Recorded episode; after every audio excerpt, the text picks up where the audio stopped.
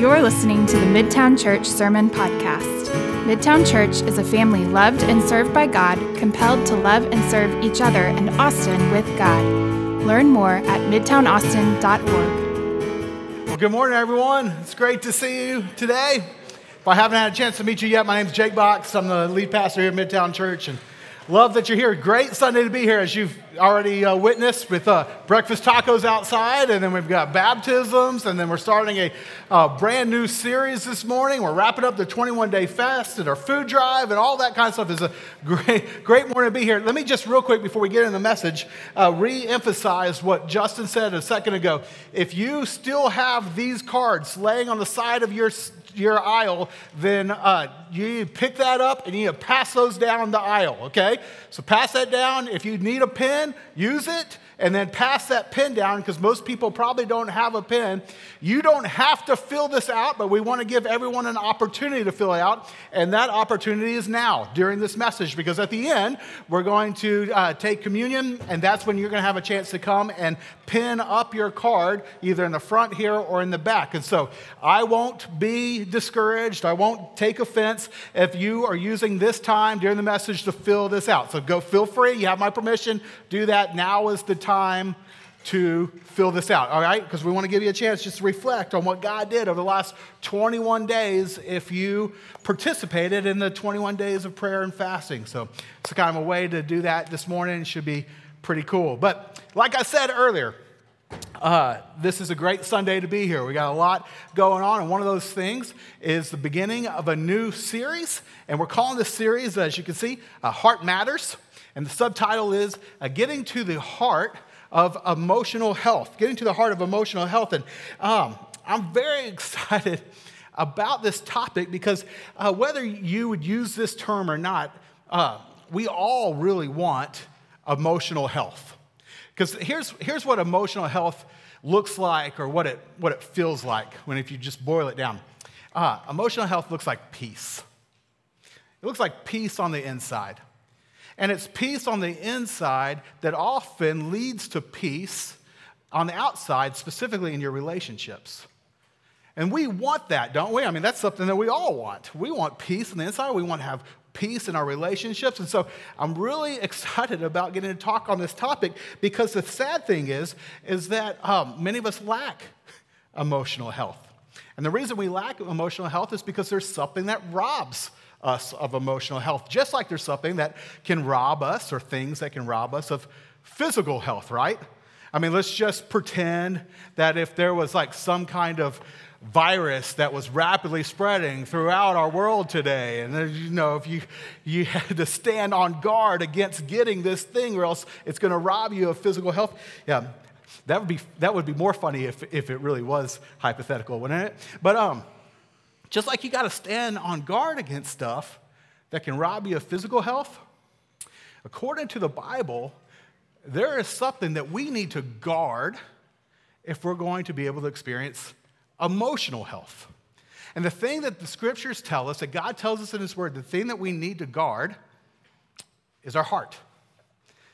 Because emotional health is ultimately a matter of the heart. And so uh, the problem is, not many of us know how to do that. Like, what does that even mean, guard your heart? I mean, we don't really get taught how to do that. Uh, we don't really know what that looks like. And that's a problem. Because according to King Solomon, you've ever heard of that guy? Uh, widely regarded as one of the wisest people, if not the wisest person that ever lived in his day and age, definitely regarded as the wisest person. Guy who wrote the book of Ecclesiastes, most of the Proverbs. Uh, the guy who wrote on topics, wide ranging topics, marriage and relationships and work, and uh, I mean, just about everything. He wrote this Proverbs chapter 4, verse 23. He says, above all else. Now, just pause here. Like, hey, above everything else I'm going to write about, this is it. This is most important. Above all else, guard your heart, for everything you do flows from it. Above all else, guard your heart, because from it, you could say, all of life emanates. Now, that, I don't know about you, but like, that sounds important. right? Um, But we don't usually know how to do that. In fact, even if you just take this statement, above all else, guard your heart, many of us are kind of confused on what the Bible would even mean by that statement. Because the word uh, heart in Scripture, it's used differently than the way that we use it. Because we either use it to talk about our physical organ, that's not what the Bible's talking about here, uh, though it's good to take care of that. And uh, usually when we talk about heart, not physically, we're talking about our emotions. And certainly, when the Bible speaks about the heart, it involves our emotions or our feelings, but it also involves a lot more than that. Simply put, if you had to boil it down, what the Bible means when it re- refers to our heart is it's talking about the control center of our lives. The, con- the control center of our lives. It's, it's not just our feelings, but it includes that, it, it, but it also includes our thoughts. And it includes our commitments and it includes our loves. It's, it's the thing that controls all of us. It's why Solomon would say, you got to guard it, because above all else, because from it, everything flows. Everything you do. Now, when he says guard, we also get confused. Like, what does guard mean? Like, what, what does that look like? Well, think about this. Think about prison guards. I think this is kind of helpful picture of it. What's the job of a prison guard? It's twofold, right? Like a prison guard has a job of keeping an eye on uh, the things, making sure that things that aren't supposed to get into the prison don't get in, right? And prison guard has a job of keeping their eye on what's already in the prison, making sure that that all stays right. Well, that's what I think Solomon's getting at when he talks about guard our hearts. It's this twofold practice. It involves both, you know, paying attention to, making sure that things that are harmful don't get in. But it also means paying attention, being careful to observe what's already in there. But again, that's not something that we are often taught how to do. I don't know how many of us really feel like you're really good at that. My guess is that it's not very many of us. Now, unfortunately, or, or you know, just to contrast that, I should say, um, our society is really good at teaching us to be on guard or to monitor something else, and that would be our behavior.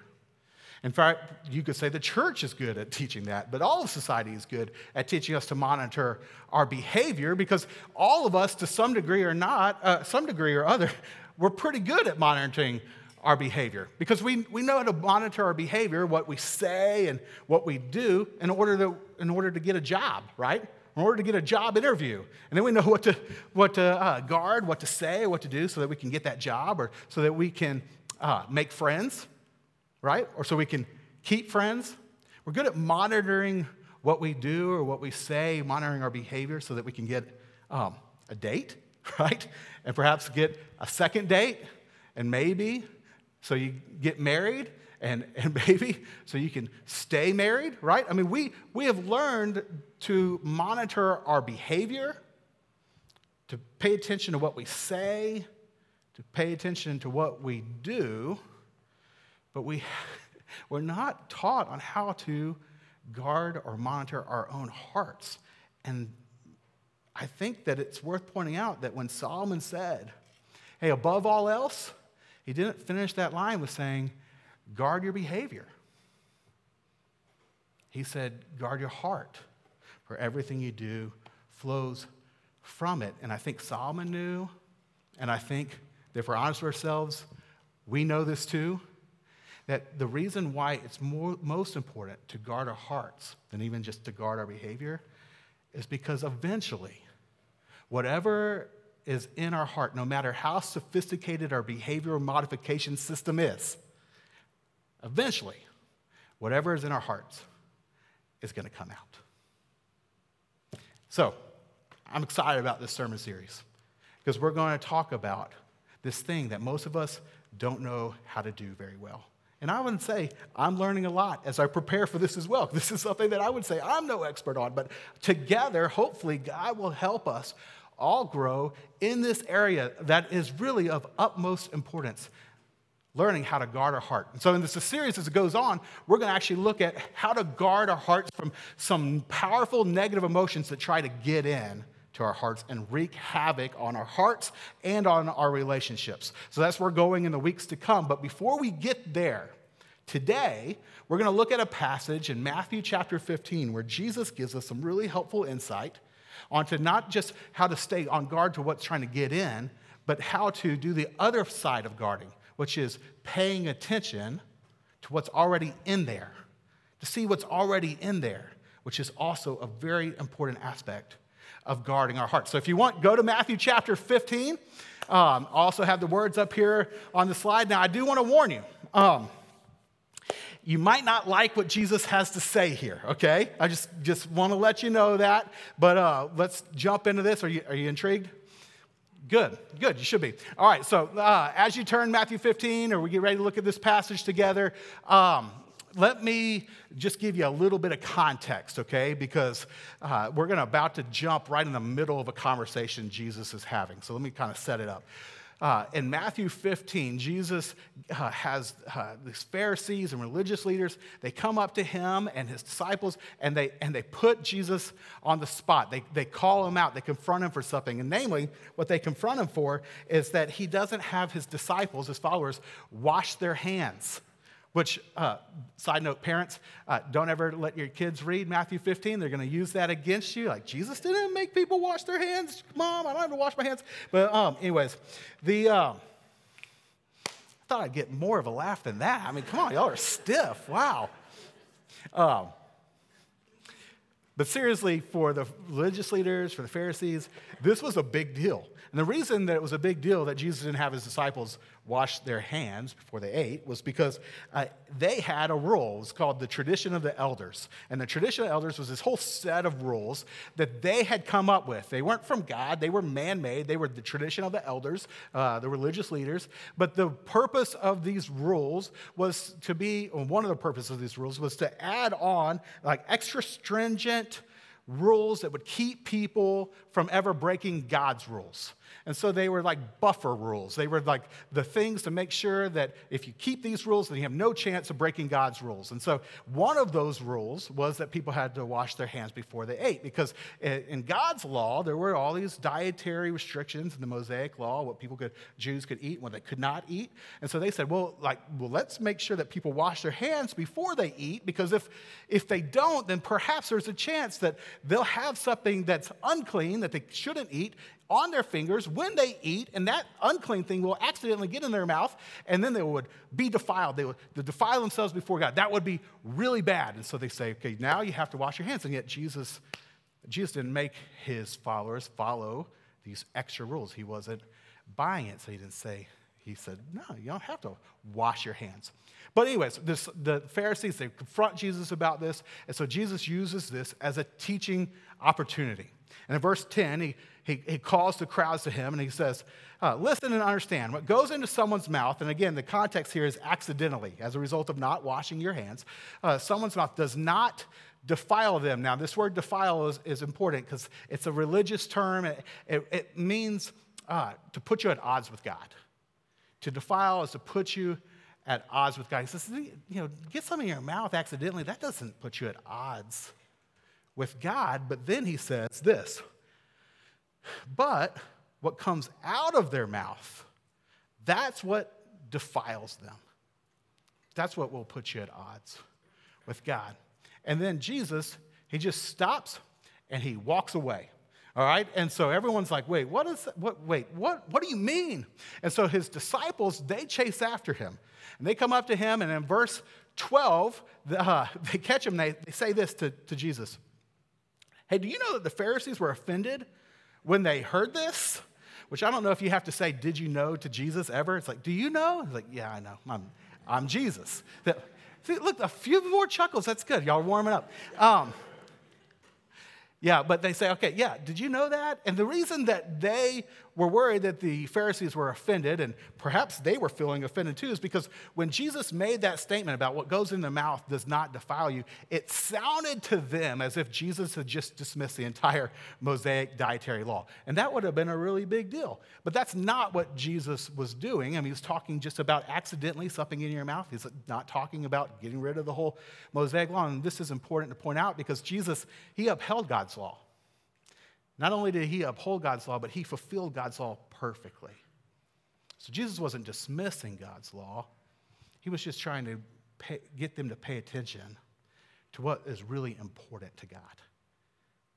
And here he says, Let me tell you, let me tell you, you want to know? You don't understand? I'll tell you what's important. He tells them this after Peter asks. He kind of speaks up for the rest of the group.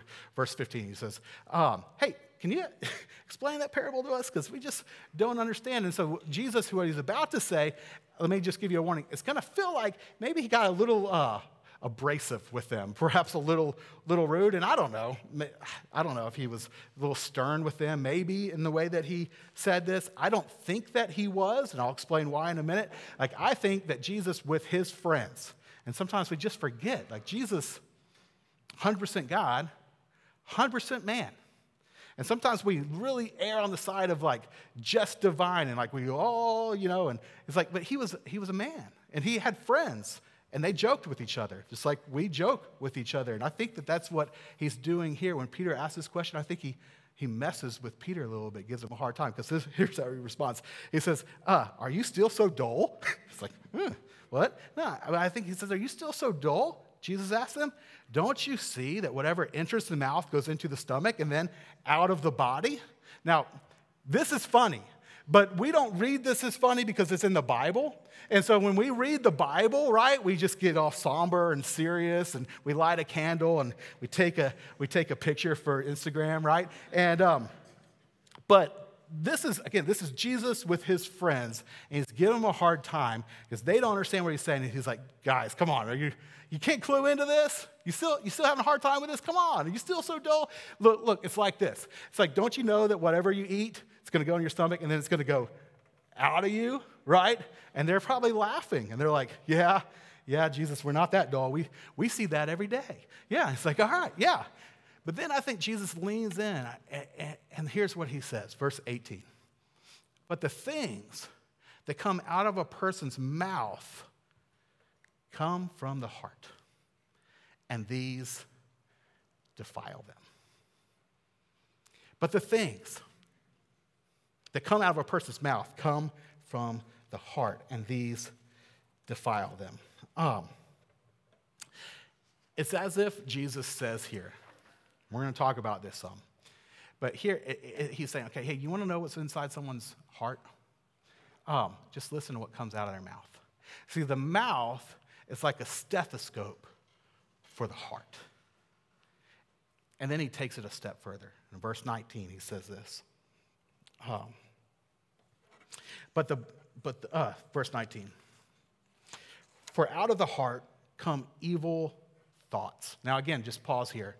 This is the biblical understanding of the heart, right? It's the control center of your life. It's not just your feelings, it, it's everything. It's, it's your feelings, your emotions, and your thoughts, which is why Jesus is saying from, from your heart come thoughts, or in this case, evil thoughts. It's the control center of your whole life. He says, now, keep going. For out of the heart come evil thoughts, murder, adultery, sexual immorality, theft false testimony, slander. These are what defile a person, but eating with unwashed hands, that doesn't defile them. That doesn't put you at odds with God. These are the things that will put you at odds with God. Now, just before I get much further on this, I want to point out notice that all of these things negatively impact people, right? I mean, murder, definitely. It hurts people. Adultery, sexual immorality, theft, false testimony, slander. Like these hurt people. And like Jesus said, hey, you want to know what really defiles you before God, what really puts you at odds with God? It's, it's how you treat people. It's like we talked about last week. It's because people matter much to God. that God loves all people. And so when you treat people poorly by what comes out of your mouth, or as a result of acting on the evil thoughts that come from your heart, and you hurt people, that offends God, that upsets God, that puts you at odds with God. But as Jesus says, but not washing your hands before you eat, that's, that's, that's not the thing.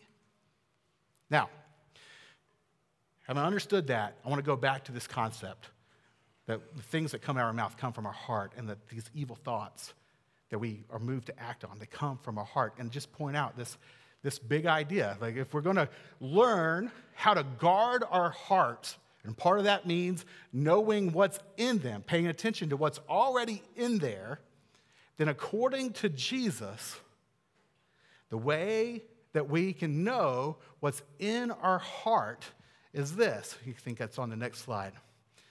Pay attention to what you're saying and thinking.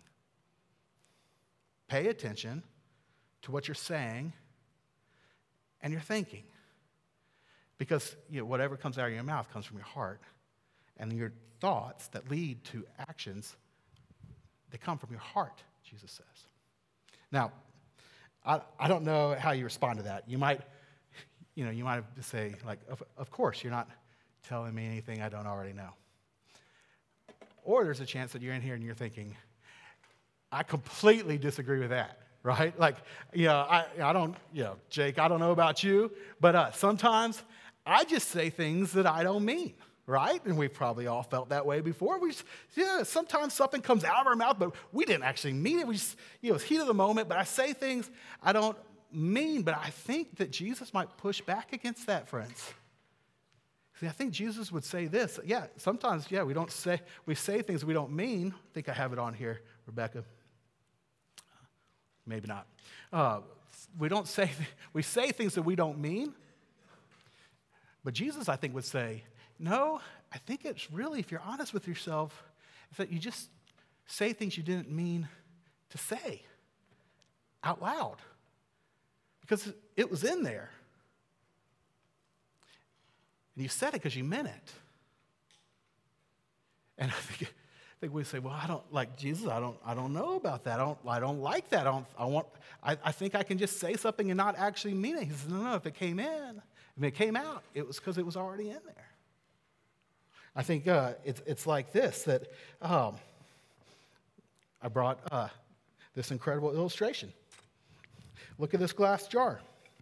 It's full of my kids' Legos. Know, I think that we feel at times, and man, I'm with you, I want to push back on this. Okay? I don't like what Jesus is saying here. I don't like the ramifications of it. Because I, I want to say to Jesus, look, like sometimes what comes out of my mouth, or sometimes the things that I do are things that I didn't want to say or things I did not want to do. The only reason that I said that, or the only reason I did that, is because I was responding to what someone else did to me or said to me, right? And so it wasn't like I was feeling that way or that this is true of how I really am. It's just that I was responding to what they said or responding to my situation or what, what they did to me. And so it's not what happens isn't from within, it's, it's just my response to what's from without, from what's happening out there. But then I think Jesus would say, no, no, no, no, no, no. What others say or what others do or the situation that you're in doesn't determine what comes out of you. It just determines that something comes out of you. It just exposes what's in there, but it doesn't determine what was in there. Just like if I take this and I shake it or I dump it, the shaking or the dumping of this does not determine what comes out. It just determines that something comes out, right? Jesus says, what comes out of you is what was in you. And if you want to know what's in your heart, you should pay attention to that. Because whatever comes out of your mouth comes from your heart. And whatever you do began with a thought, and that thought came from your heart. You think, oh, I don't like that. I think, yeah, I don't. if you're feeling that way, I'm feeling that way as well. But um, that will cause us probably to do a little evaluation. And if you begin to really evaluate what you're saying and what you're thinking, then there's a good chance that you're not going to like some of the stuff that you find going around in there. And the question then becomes well, then what do you do with that? And friends, that's what we're going to get into over the course of the rest of the series. And I'm really, really looking forward to this. I think it's going to be extremely helpful. But before we get into what do we do with what's in there, it really does begin with saying, okay, I have to stop and take the time to identify what is in there. And that's what Jesus is teaching us how to do here. Uh, I don't know when it was. It was probably when my kids, when my boys were five, going, about to go into kindergarten. So that would have been six years ago. I read a book by a guy named Andy Stanley, pastor, author, uh, um, just great, great pastor. Uh, he wrote a book called Enemies of the Heart, and I read that book uh, about six years ago, and it had a profound impact on me. And I'll just be clear that a lot of the content that you're going to hear over the course of this series is, is really been influenced by him and his his teaching from that book. But um, one of the things that he said in that book that really st- stuck with me is that he talked about how, you know, we don't know, we don't, nothing teaches us how to guard our hearts or pay attention to what's going on in our hearts. And, and I was thinking, man, that's so true. I, I, I really want to find a way to teach my kids how to pay attention to what's going on in their heart. And so I started six years ago. Boys and I were talking about this this morning at Rudy's, um, which we come to before church on Sundays. And um, I said, guys, y'all remember when I started coming in your room and asking you about how, how your heart is? And Enoch says, no. do you remember that I do that? He said, yeah, I just don't remember when you began. Camp says, I think, it, I think it was when we were started going to school. I was like, yeah, I think that's about right. And um, I said, yeah, what I do is that, you know, not every night, but periodically I'll, I'll go in, when I tuck them in, I'll, I'll put my hand on their, on their little heart. And I'll just say, hey guys, um, is everything okay in there? Is everything okay in your heart? Are you mad at anybody? Anybody hurt your feelings today? Did you say anything today that you wish you hadn't said? Are you anxious about anything? See, I so desperately want to teach my kids how to pay attention to what's going on in their heart. Because, see, Solomon was saying, Jesus would agree, that from it flows everything you do.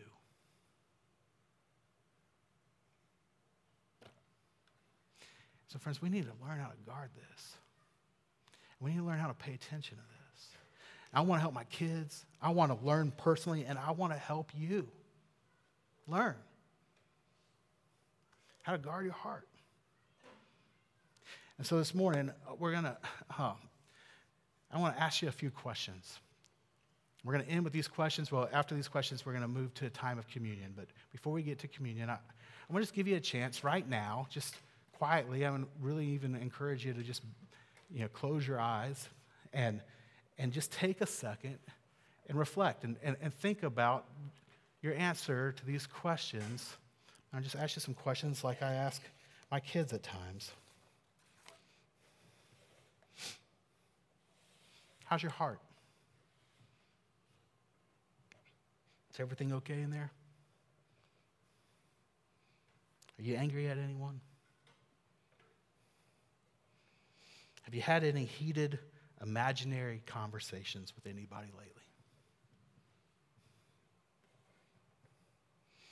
Do things come out of your mouth on a regular basis that you have to apologize for? That embarrass you? Have you secretly celebrated someone's failure recently? Do you have any secrets eating at you?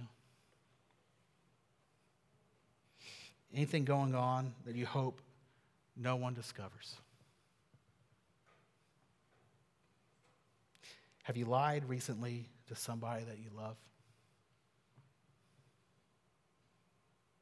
Are you anxious or worried about anything.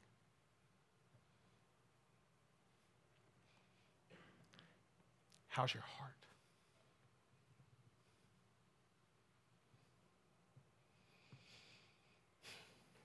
Going to end this message by moving into a time of communion.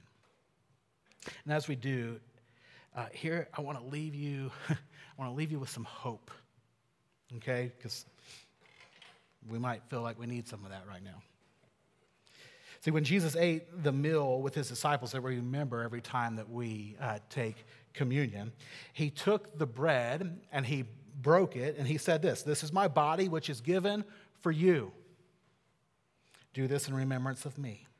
And in the same way, he took the cup after they had eaten, saying, This cup, which is poured out for you, is the new covenant in my blood.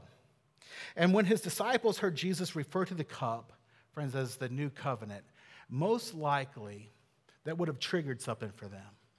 And they probably would have gone, because they were very uh, literate about the Old Testament, and they would have probably gone to Jeremiah 31 and, or Ezekiel 36 in their minds. For in those two Old Testament passages, God promises people that one day he would initiate a new covenant where he promised he would give his people a new heart. As God says in Ezekiel 36, verse 26, I will give you a new heart and put a new spirit within you.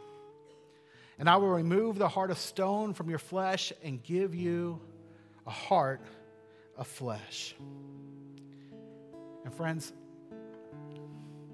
that's God's promise.